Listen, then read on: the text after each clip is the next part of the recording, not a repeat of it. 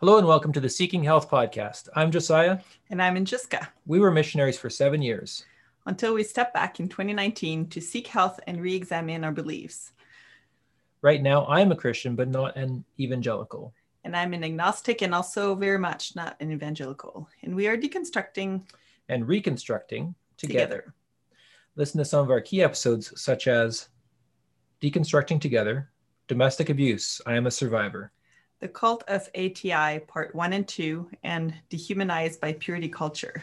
Join us on our journey as we seek health together. And together with us today is Lee Zook. So Lee and I grew up in the same. I'm not sure if you can hear me, but I definitely lost you guys. Oh, hey, are you there now? Oh, there you are. Okay. Yeah. Uh, Lee and I grew up in the same northern town in Canada. Uh, and we grew up in a Mennonite church, which is a fairly conservative type of evangelical church. And uh, Lee left this area, went to the state somewhere, went to an Associated Gospel church, which is more Pentecostal.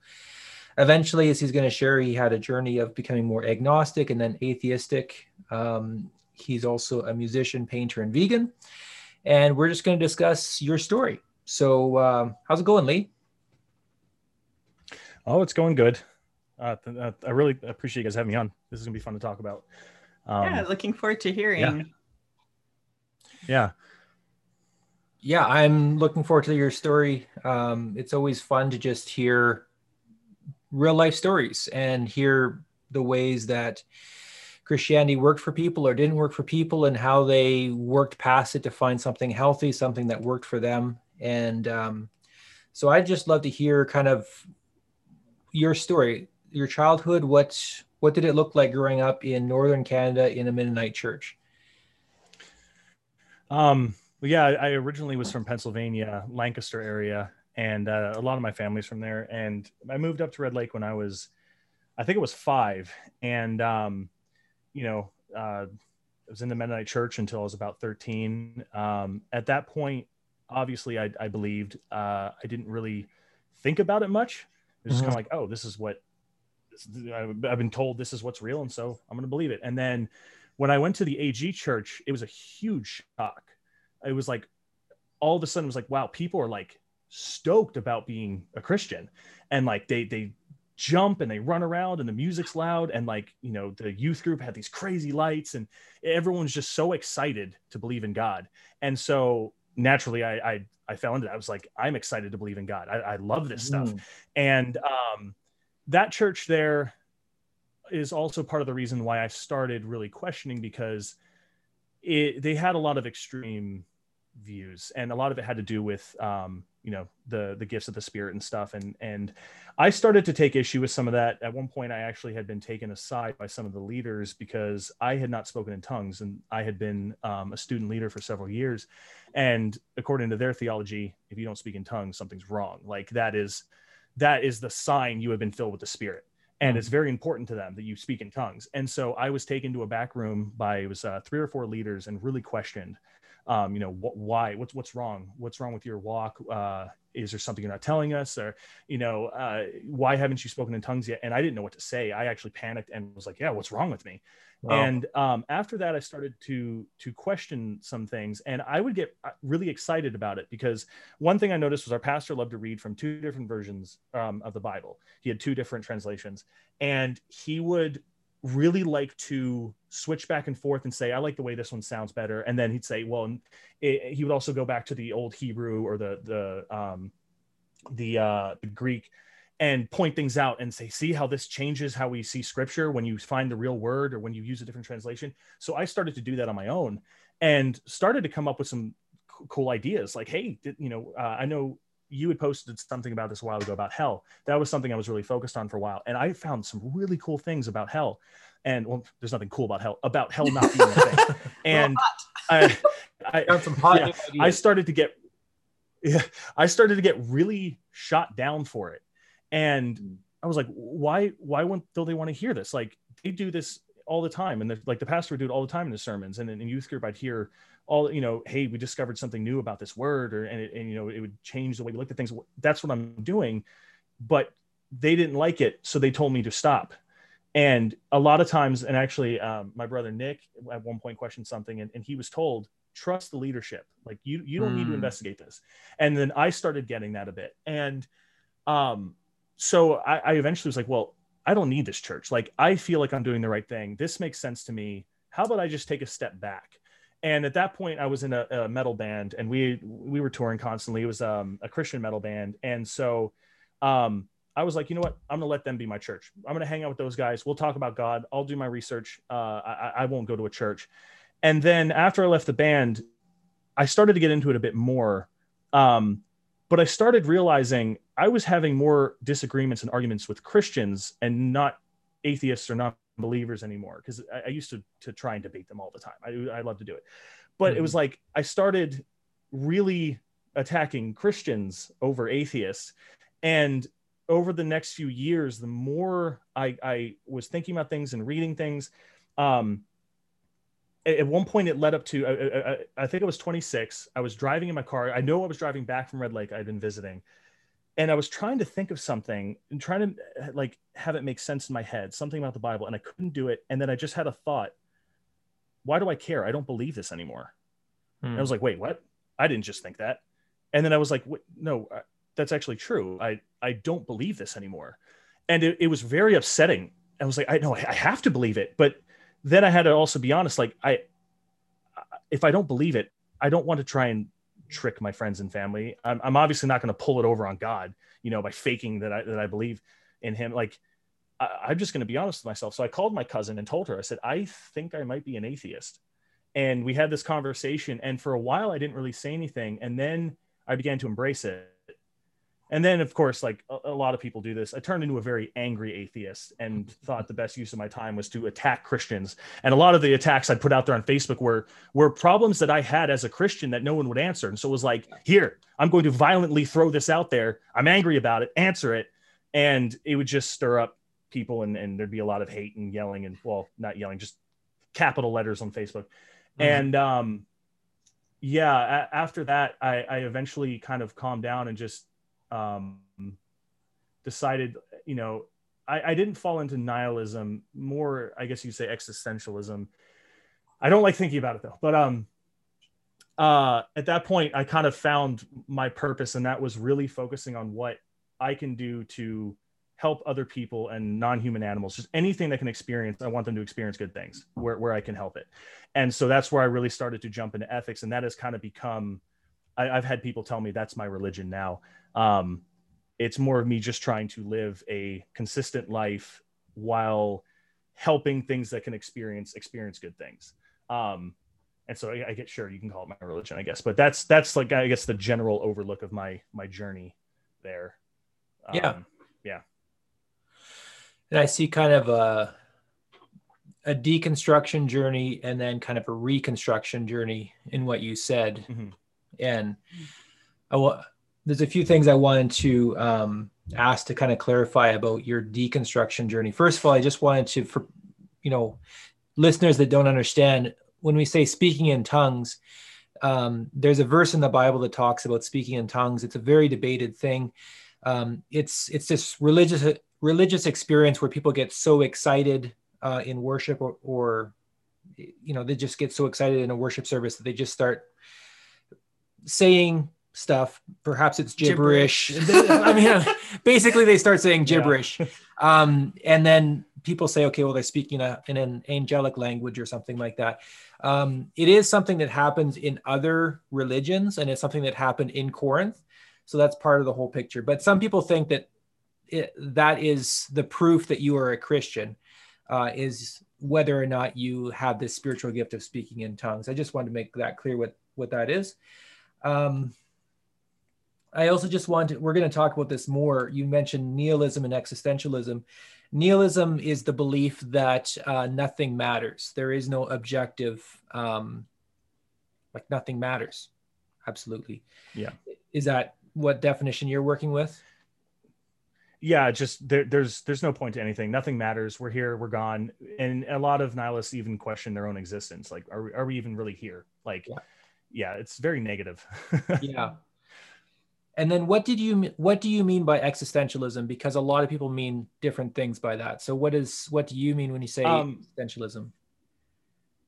I guess for me, um, I see it as accepting that there really is nothing and that there is no meaning, but trying to find a meaning in that regardless. Okay. Um, and so that's that's that's helped me a bit because when I started to fall into nihilism, I became really depressed Hmm. And then I found what I feel is, is a good purpose in, in helping others experience good things. Um, that even though I still believe there's nothing, I don't want to believe that. I really don't. But even though I do, I have found purpose and, and found something that I think is, is, um, you know, worth, worth at least looking into. Um, and so yeah, it's there, there definitely is a difference um, but both both have to do with there being nothing. Yeah. One one's a little more positive the other's just 100% negative. If i understand existentialism i have found it's hard to wrap my mind around what exactly it is as a philosophical system but i think what it is is kind of like yes but we exist. I exist right now. So let's find meaning in, yeah. in the fact that right now i exist in this precise yeah. moment. I don't know about the future, the past, but right now I exist. So let's find meaning right now. Is that kind of a way of summarizing? Yeah, yeah you could, and that's that's what I'm what I'm trying to do. Um, mm-hmm. Just finding meaning in a meaningless meaningless existence, pretty much. yeah. Um, yeah.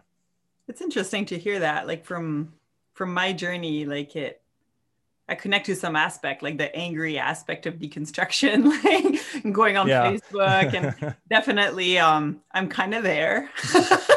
I kind of am, yeah. um, but then, like feeling your whole foundation shifting and falling apart from just the future you know the goal of heaven like everything is for heaven heaven yeah. everything's for the future to like no life is right now find meaning right now because right now is all we got um, yeah. Yeah it's an interesting shift.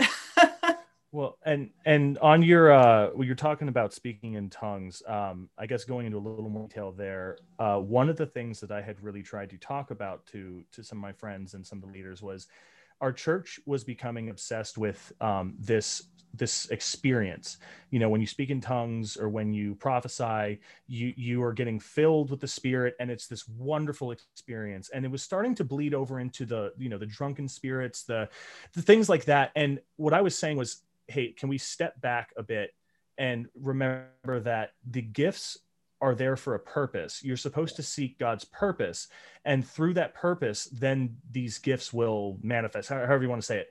And it shouldn't be about you just experiencing something. There, there's a reason that these gifts exist. Um, and a lot of times the response I, I would get was, um, don't put God in a box. Like if he wants us to do these crazy things, like, you know, you, you, you can't tell him he can't do that. And then I said, I, I will put him in a box. The box is scripture. And if you start going outside of the box, you really don't know what you're getting into. So you yeah. do have to be cautious there. And it, it, just, they didn't want to hear it at all. And so that was, that was something I was pretty heavy into for a bit um, because that the church was so focused on experience. Um, and I, I disagreed. Um, but yeah, yeah that was just a little more on that. That was something we encountered in one of our church experiences was, you know, you have this this tension like some churches are more conservative more they just want to read the bible and then at a certain point they're like hey like we can have more lively church services and and we can have more of a personal relationship with god and we can you know hear god's voice and maybe we can have these these great experiences with god where we're you know speaking in tongues or lose control of our body but at a certain point it just gets like weird and and it's yeah, uh, yeah. Uh, we did have an experience um I resonate with that, trying to pull people back from like, this is getting weird, guys. Like, whoa, like calm down. Um, right now, I feel like personally, I feel in this tension of trying to um, fix things in the church. Like, I want to bring change. I think Angelica just kind of. Bye. She's done. Um, but I'm trying to, I'm, I'm still holding on to hope that I can be a voice for change. Um, and I hear that in you that you went through a, t- a season where you were trying to bring change. Can you like bring me more into that moment. You talked about speaking in tongues and um, trying to investigate the Bible for yourself and being blocked. Were there other ways that you were trying to bring change to the church that didn't really work, or perhaps did work for a season? Well, um, I guess so. My my the two things were the the church was getting. Uh, I'm I'm sure you've heard of it, but really getting into um, like Bethel yeah. uh, Yeah. from California, like some of the stuff they're into. And again, that's I, I kept having to come back to what's the purpose of this? Like all you guys are talking about is like how important this experience is. But I think God's purpose means more, and and we shouldn't seek experience for ourselves. We should seek His purpose first. And I and that just was not met well at all. And so I was really passionate about that. The other thing was, um, like I said, it, what started me um, on the um, like with hell. That's what really started me like getting I get I got really excited to dig into theology. And so it was just like I didn't really have other than hell, that was one subject I was interested in. I was just looking for anything like what else can I pull out of these words that that'll change the way I, I think about this and just getting excited about it. And so I got discouraged very quickly from actually sharing that with people because of how instant the um like it, it was just no, you don't need to think about that. Like no, stop. And so that didn't last very long. That was something I kept more to myself for a long time. I'd share it with my bandmates and stuff, um, and and with friends, but outside of the church. But no, I I, I very quickly, um, actually just decided to turn away from the church rather than try and fix it. It was, it was more of I, I'm doing this for me. Like this is my journey.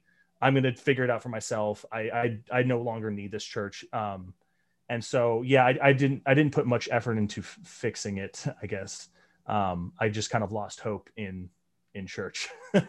Well, it sounds like Um, your way was but yeah. blocked. It sounds like you were told that you were literally told that you weren't allowed to.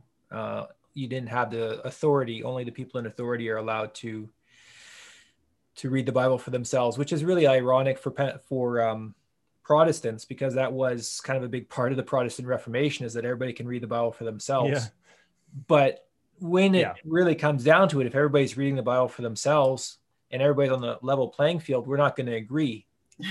And so if if we're also in a system like in in a mental framework of we're going to find the precise rules and the precise ideas and this is how we're going to live our lives like we're not going to agree. So we need to have some way of agreeing not to agree and we don't seem to have a, a, a theology of agreeing not to agree. Like um Yeah. No, I, I, the, the last day I went to church, um, I remember the church had split. I'm not going to say any names or anything, but, um, the church had split. Uh, one guy had led a bunch of people away, and a lot of it had to do with bringing in that, that Bethel ideology. And it was, yeah, it was, it caused chaos in our church. So church split, and I really liked, even though I had issues with both of them, I did really like the people, the pastor, and then the guy who, who, who led the other people away and started his own church. And so I had talked to uh, the guy who left, and you know he gave me his reasons, and he backed it up with scripture. I said, okay, cool. Now I'm going to go to the other pastor. So I went back to my church, and after a sermon, um, I talked to him, and he didn't give me any scripture. He didn't give me any arguments. All he said was, um, okay, go to their church and see how many people get saved on a Sunday, and then come back to this one and see how many we save. That's all that matters and I was like, "What?" Like that. That was his, his whole thing, and so like that upset me. And so I went back to the guy of the other church and told him that I was thinking of taking a break from church, uh, but I was considering going to his church, and he immediately like dropped into this whole thing of. Oh well, the world's going to be ending uh, any day. You don't know when, and if you're not in our church, then the door is going to be shut up on you. I was like, Oh, wow. damn, okay, uh, I'm not going to either church then. and that's when I was like, I'm just going to do this on my own. Like, why not? And uh, I actually that I was probably um 20 20 or 21 and so i it was still several years before I, I ended up you know realizing i was atheist. And so those were honestly the the best years of my of my life as a christian um being being away from the church. Um Mm. but uh and i, I do want to clarify something as well. I did say that you know i i i claim to be a a hopeful agnostic atheist. Um as far as my claim to knowledge i don't know i am very hopeful. Uh i know a lot of people think i hate god. I really don't. I in fact really want there to be something but that's where my atheist comes in. I'm just not yet convinced there is something. So um just wanted to clarify that. Yeah i know there's different mean like people mean different things when they say atheism. Um, hmm actually, why don't you tell me what what do people mean when they say atheism? I know there's a there's a range of meaning on that word. Um, so for me, atheists. So I one of the the the best ways I've heard it put is uh, by uh, Dan Barker, um, who was actually a, a minister for a long traveling minister who's who's now an atheist. Um, and he put it this way: um, if all of the religions of the world are channels on your TV, atheism is the off switch. It's just I'm not. I just I'm not going to subscribe to. it. I'm not going to believe it. So for me, it's it's I I'm just not convinced that, that there's a God. I don't believe in one. I'm not anti theist. I'm not against the idea of a God. I'm just unconvinced that there is any, anything out there. Um, and then agnosticism is, is a claim to knowledge. I don't know. I'm never going to say I know for a fact there's no God. I just, uh, I, I just don't know. Um, and so, yeah, it's, it's just belief, belief and knowledge. Um, yeah. Yeah, it's interesting. If that made any sense. yeah, I've, I, I would have said it slightly think- differently, but I think I lost you guys for a second there. okay. Yeah. Um, understanding that you don't you don't believe that there is a God, uh, and then agnosticism is there might be God, there might not be. Um,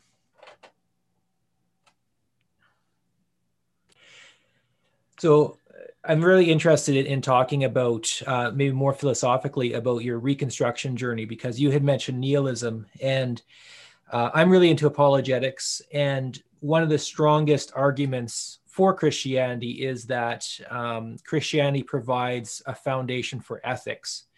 And the argument goes like this We all know that there is right and wrong. You can dispute that, but that's premise one.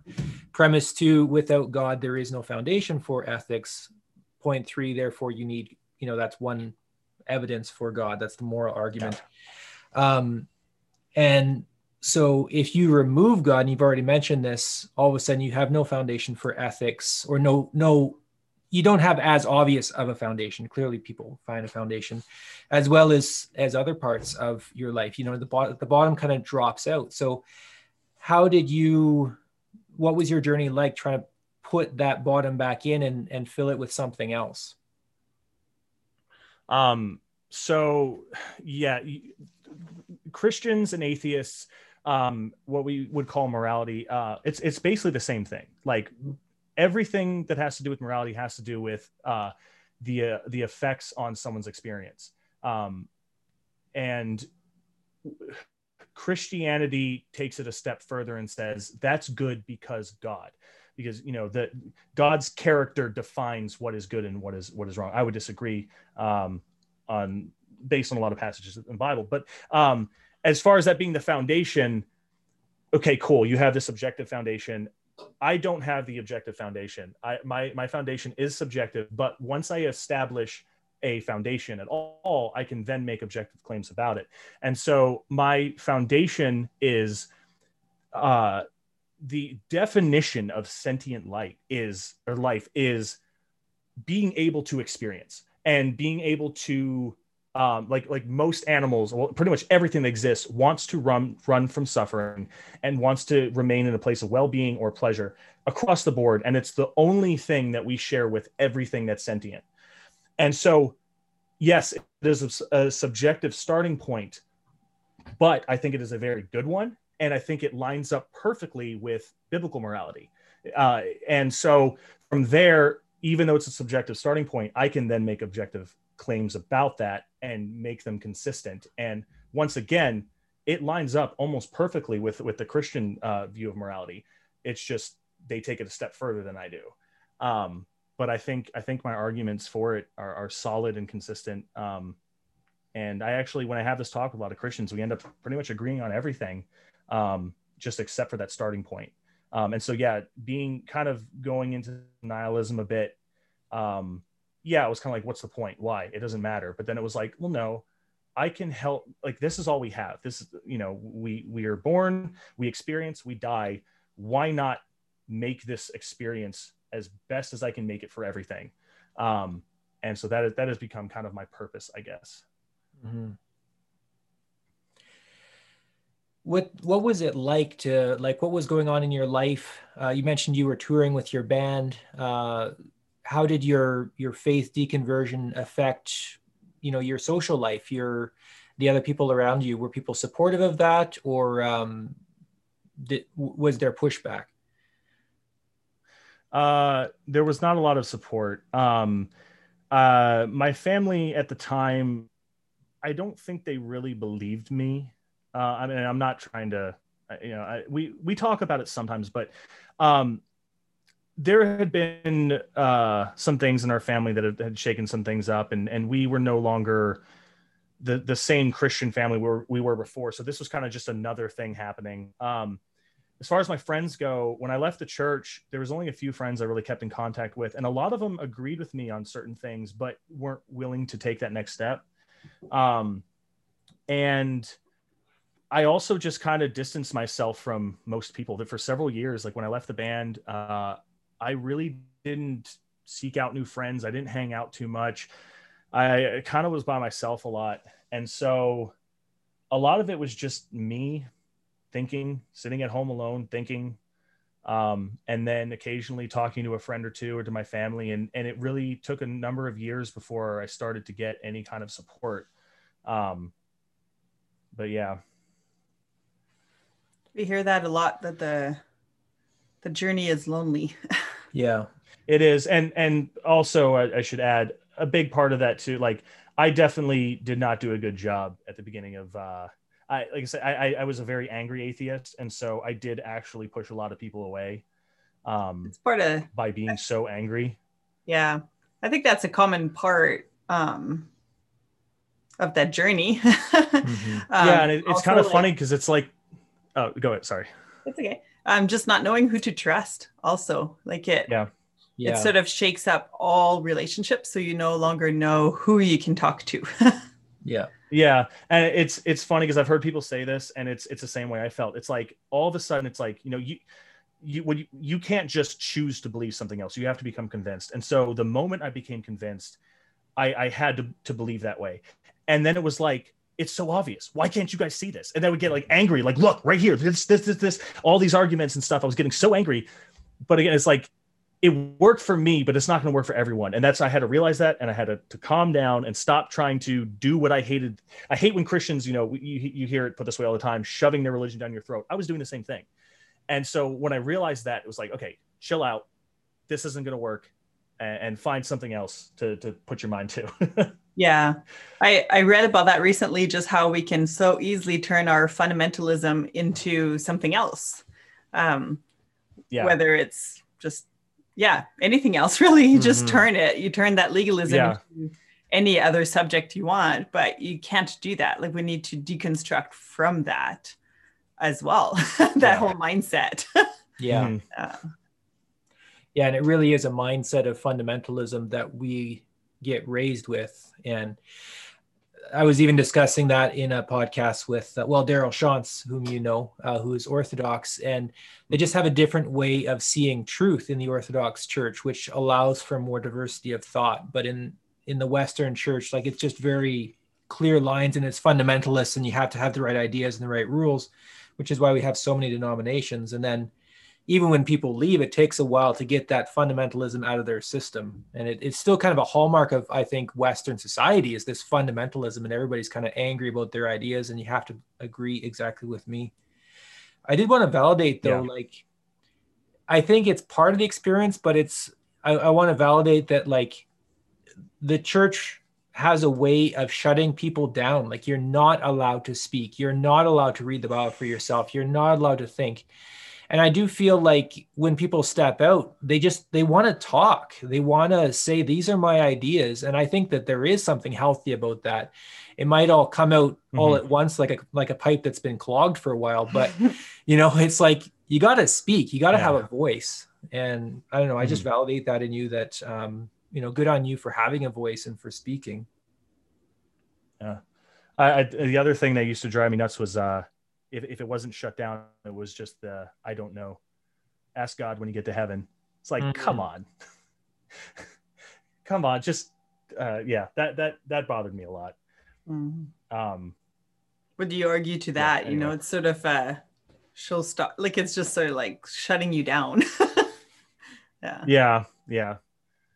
I I, I wish uh, I think part of the reason too why I got so angry uh, when I uh, realized I was an atheist was, um, you know, seeing I said earlier how excited people were to worship God. I was excited about learning about Him, and mm-hmm. I was mm-hmm. excited about theology, and so it was kind of like frustrating. Like, don't you guys want to know Him more? Like that's why I'm asking these questions. And so then when I became atheist, that's when I was like throwing that stuff back at him. Like I was angry. Like, eh, but yeah, mm-hmm. yeah, people get sense. excited about different things. I guess. Yeah, yeah. makes sense. Yeah yeah, sometimes it feels like people that are post Christian or in some kind of deconstruction journey care more about theology than people that are in it. but we're able yeah. to, like, we're able to honestly discuss it because when you're in it, you there's certain things you can't say, or else you know you'll lose your friends, or you'll be seen as an enemy, or mm-hmm. um, there's just not an ability to have that free thought sometimes because you need to protect the organization. Yeah, I uh, I've also noticed. Uh, well, I, I, really do enjoy having discussions. You know, me as an atheist, uh, talking to someone who is a Christian. I also find myself a lot arguing theology still with people, like. Mm. As if I'm still a Christian. Like I've had conversations pretty recently where it's like I, I get sucked right back up into it, and I'm I'm I'm like quoting certain verses or different things, and it's like I don't even believe this, but I'm still really enjoying having this conversation. yeah. well, there is something really fun about it. And like I was saying to somebody on Twitter, like, like there there's good debates and there's bad debates, right? And like there are people that go to apologetics just because they want the easy, quick win, you know, and they're and they're share mm-hmm. they're they're taking these little clips and they're like, William Lane Craig totally slaughters so and so, you know, and and anytime I see those clips, I'm like, oh come on, guys, you know, but when you listen to the debates and it's like three hours long and they each have a 20 minute and and then a 30 minute and a 10 minute and they're back and forth. And it's not really clear who won but there was a really clear engagement of the minds and people really thought clearly about these issues. Yeah. and now you you have a, a, richer understanding not just of theology but everything that it touches on. You know you, you i learned a whole bunch about astrophysics and history and all these branches of science it is really fun when people do apologetics well. It's just rarely done, and it's not nearly as publicized. You know, the things that get shared are these little thirty second yeah. clips and and one minute clips, and all these, you know, angry fundamentalists on both sides, honestly, which I find really unfortunate. Yeah, no, I I do I love uh, watching debates still. I'm I actually really like um, like William Lane Craig's debates and his uh, mm. uh, cosmological argument. I think that's a very interesting one. Um, I mean, I, I, I do disagree with him, but I still really enjoy hearing him talk about it. Um, but that that is something that I, I spend a lot of time doing still is, is, watching those debates and just trying to soak it all in. Um, and yeah, there's definitely bad debates, but the good ones are very interesting. And and mm-hmm. man, I, I can't get enough of them. Yeah. Yes, the Kalam cosmological argument, if I remember, it's um, whatever comes to exist has has a cause and the universe came to exist therefore the universe has a cause and whatever caused the universe must have been such a thing that it could cause the universe meaning it was spaceless timeless and and without matter immaterial because those are the things that came into existence at the big bang and it must have free will because free will is the only thing that can be eternal and unchanging and then change. And so in that argument then he proves that well he he suggests that it's likely that there was some sort of an intelligent creator who is spaceless timeless and immaterial. Um, i'm curious how how would you disagree with that? You say you disagree with his argument. Um, what is your beef with it um, well, so yeah, the argument, uh, it, it, whatever begins to exist has a cause. The universe began to exist, therefore the universe has a cause. Um, that's something I haven't thought about too much. Um, I really like hearing debates on it. Um, I guess I would say uh, we don't know the, the whatever begins to exist has a cause. Uh, we've never experienced something just beginning to exist. Uh, and so I don't really have anything to say about that. I, I know that's not very convincing, but um, like, yeah, I that's not something I have I've argued much at all. I I do find it interesting because I do think it's it's hard to argue. Mm-hmm. Um, but again, if you do prove that the universe has a cause, you have a lot of work to do to prove to me that it was a personal God. Right. Um, so yeah. that it, it's not very meaningful to me um, most your work is still ahead of you, even if you can convince me of that.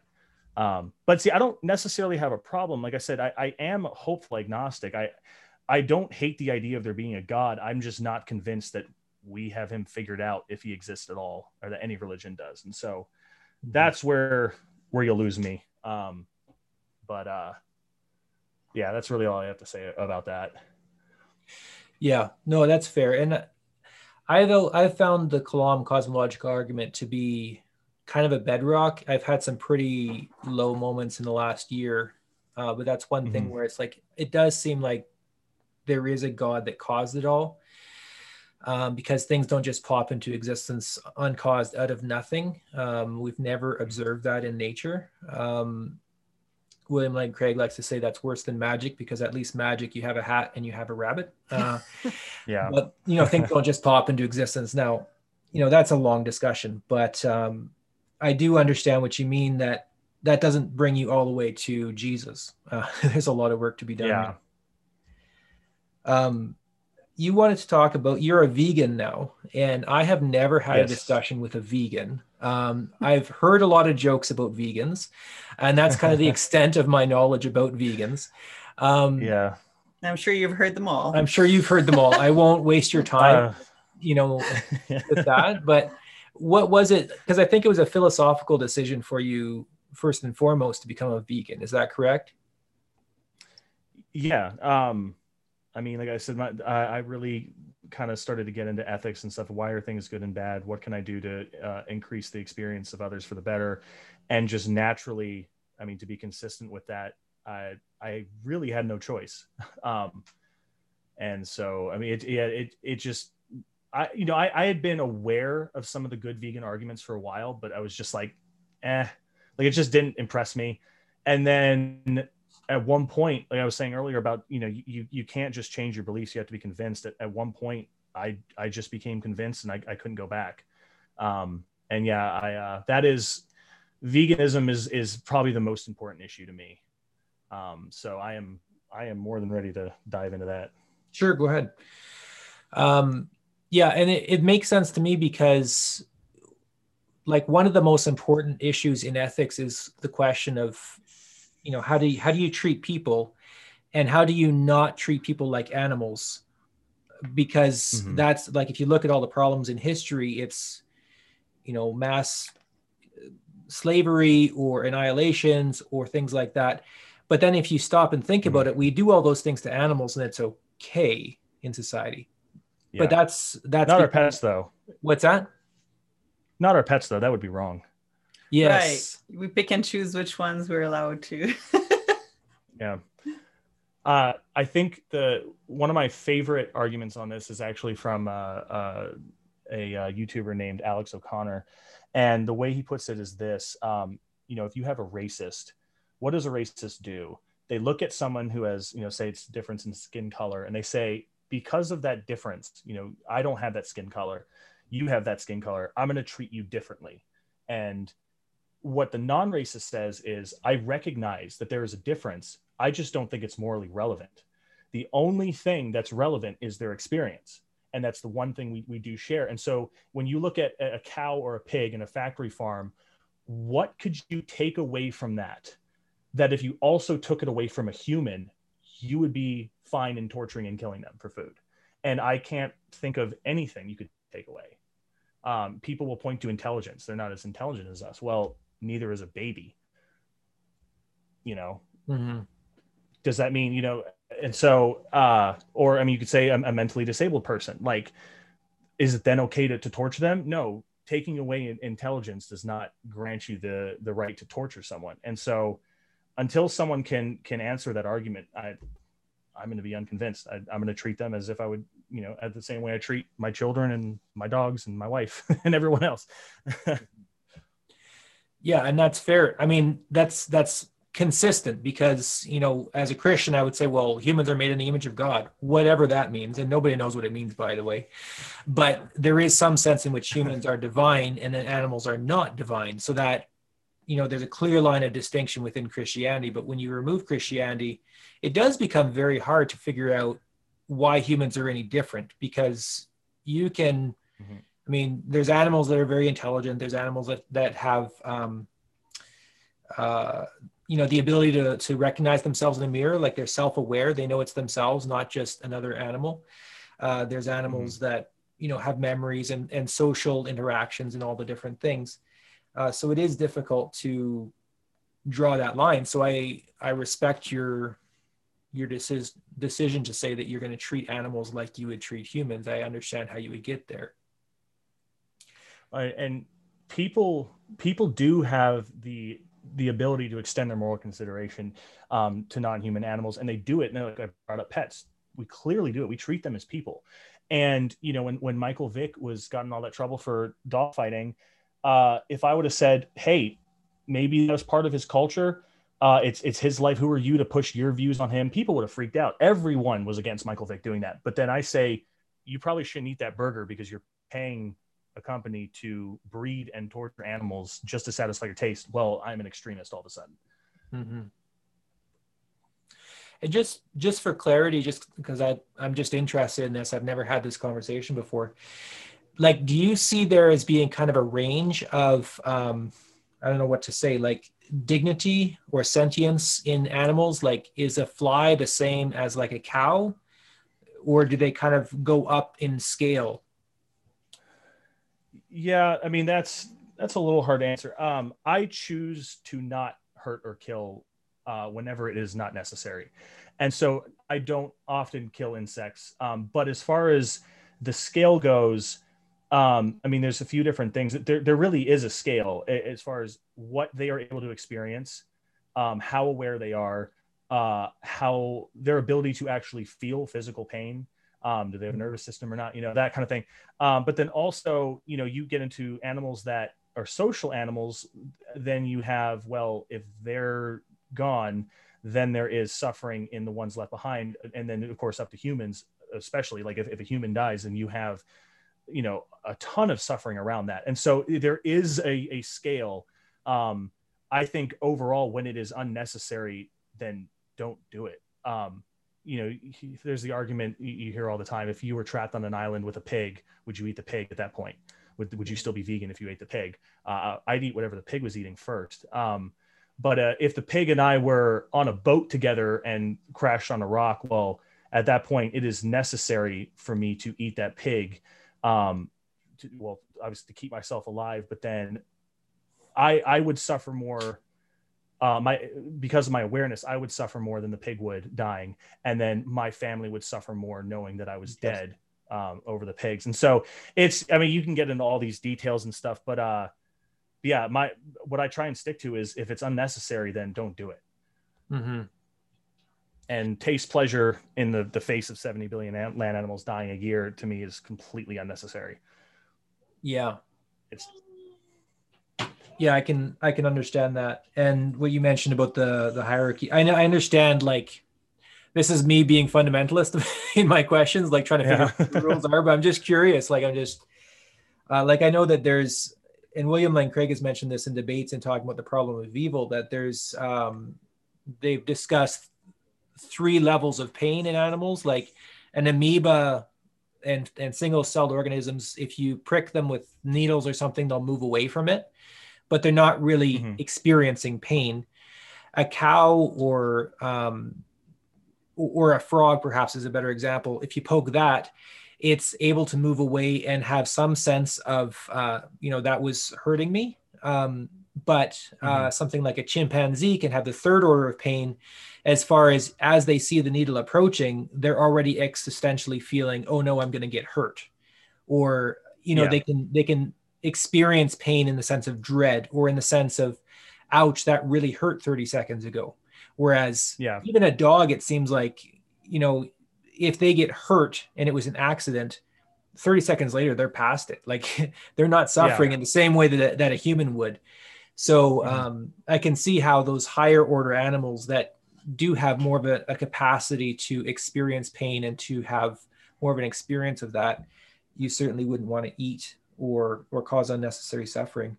I'm curious, um, is this like would you be okay with ethically sourced meat and would there be a way because I know that the way that we do slaughterhouses and everything like that is really um, un, I don't know what to say. It, it's it's unethical, um, and it's not very humane to the animals. Would there be a possibility of an animal having a wonderful life on a farm somewhere and then you know painlessly dying, and that would be okay, or is it just no unnecessary suffering whatsoever? Um, so I've I've discussed this a little bit with some people. Um, first of all, I, I some people will say the word you know ethically sourced or humanely slaughtered most of the time that doesn't make sense um, a lot of farms like say chicken farms that that will t- will, will buy chickens and uh, breed them for selling eggs they are buying those from factories that breed them specifically to lay the eggs and a, uh, a natural chickens in the wild lay about 10 to 15 eggs a year whereas ones on farms will lay over 100 Hmm. Um, and so it's actually very damaging to them. In fact, the best thing you can do for those chickens is to not eat their eggs, is to give the eggs back to them so they can regain the calcium. Um, hmm. And again, the only reason we're eating those eggs is because you know we we the as far as what's in the eggs, the contents, you can get that anywhere else. The only thing you can't get is the taste. And so again, I, I, don't think it's necessary to keep those chickens. Now, if it truly is a farm where, where, you know, for generations, it's been the same family raising the same animals and they let the animals live a full life. And when they die, they eat them. I, I still wouldn't eat that meat. I'm not, I'm not so interested in that argument either. I'm really focused on the, the, the, the, the big companies and the fake ethically sourced um, farms and stuff. Um, yeah, I, I, I guess I'm not going to say I, necessarily have a problem with people owning those animals. Um, I, yeah. Um, and again, I'm not going to I'm not going to judge people who are you know in the past who who needed that you know to survive, or even people now who need that to survive. Um, I just I don't I think we're getting to a point where owning animals period and eating them is just not necessary Mm. Um, let the animals do what they want to do, and we can have a full uh, or fulfilling diet without ever eating these animals or, or, needing to have them in captivity at all. Um, but yeah, I guess that's what I have to say on that. Because you can, this would be the other question that everybody asks is can you get your nutrients from sources other than meat? Yeah. Um, now, there, there are different types of diets. Um, for me personally, what what has worked really well for me is um, I subscribe to uh, a shake company called Huel, and so you know protein, my omega threes, all that stuff I get out of these shakes. Okay. And you know, it's it's people talk about the price of, of vegan dieting. I pay sixty five bucks, and that feeds me breakfast and lunch every day of the week for a month. Um, and it's so it's super cheap. And then for dinner, you know, pastas, salads. Um, there's imitation stuff that's pretty good. It's not healthy, but um, you know, it does help to eat a burger now and then, you know, or eat a sausage, something like that. I get my vegan ground beef and put it in my spaghetti sauce. It helps. Um, uh, and so, but yeah, like I, uh, I've I started uh, back last February. I did a full month, and I did not prepare. I did not know what I was doing, and I I did not feel good. And then I took a few months to I was doing half and half, really trying to figure out how can I do this, and just research and yeah, it's I, I went full vegan again probably around July, okay. and have been ever since. And I've I've been fine. I've I've uh, you know I've, I've obviously lost some weight and stuff, but as far as like people talk about being fatigued, not getting, I, I haven't felt that. I'm still working full time. Um, yeah, really no issues at all. And, and as far as taste goes, like I really don't mind the taste at all. There, there's stuff that is really good. Um, even if it wasn't, uh, you know, I'd still do it, but it's not not that difficult, especially today when especially it's becoming today, more yeah. popular and more people are, are are buying these products, and so more research is going into them. They're becoming more available. It's it's really not difficult. Is it fair to say, just for the record, that this is not something to jump into lightly? You need to do your research so that you don't become nutrient deprived. Um, yeah, I I do think that like uh, actually a lot of times when I talk to my friends, the way I say it is, um, just start experimenting. Okay. Like go get some some vegan imitation options, and instead of eating a burger tonight, eat one of those. See how you like it, and start to find out what works for you, what tastes good. And I mean, you know, in my, in my head, I'm like, no, like it's an obligation to to to to change right now. I know that's not going to happen, and so I think like it worked for me then taking a step back finding out what i liked finding doing research and finding what i needed um, because most people really don't care about what they put in their bodies. They don't care about their omega-3s they go to mcdonald's you know they, they really don't give shit at all. And so what, once you start researching you find what it is you need um, it's easy to find it then. And it's it's available. And uh, yeah it was it was a, a, a transition for me. And and now i'm comfortable. I'm happy. I'm getting everything i need. And honestly, it's actually a cheaper option for me. I know mm. that's a big concern for a lot of people, but um, but yeah. And I know it is better for the planet as well. It it takes a lot more, uh, you know, energy and greenhouse emissions to raise a cow than to eat what the cow would be eating. we, yeah. So the, I, I, one of the things that people attack me for a lot is like, okay, obviously if factory farms went away, like that would do a lot for the environment. Um, but they say, oh, but you're still killing animals while farming. Well, first of all, I think it's necessary we eat. And so I'm not saying we're going to eliminate suffering. I'm saying we need to to reduce that suffering.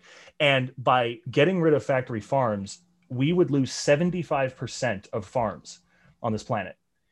All mm. and, and, what's funny is yeah, like, like you said, we're feeding 75% of what we grow to our food it is extremely wasteful and we're destroying the planet doing it. So by actually getting rid of factory farms you're going to reduce the suffering of, of animals that die in the fields due to farming and the farms themselves are going to decrease by 75% um, and so it it is it would be massively beneficial for the planet to get rid of factory farms.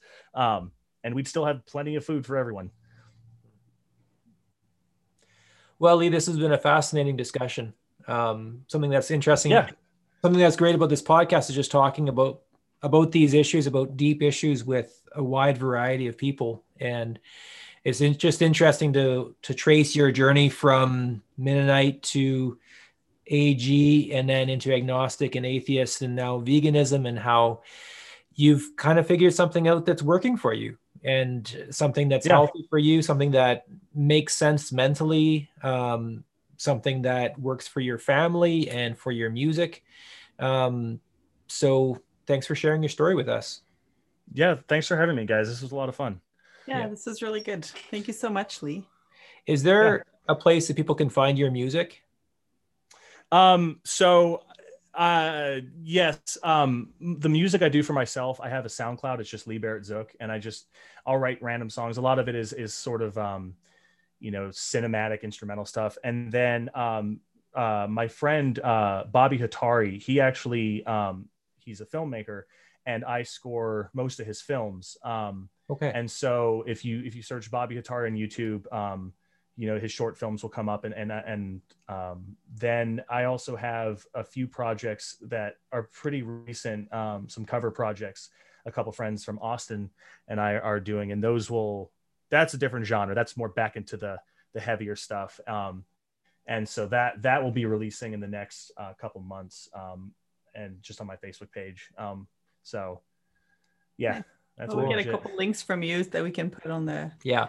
we'll get a couple links from you to put on the description yeah. here of the blog and of the podcast. Yeah. Yeah. Well thanks for sharing awesome. your story with us. Have yeah thank day. you guys. Right, bye you too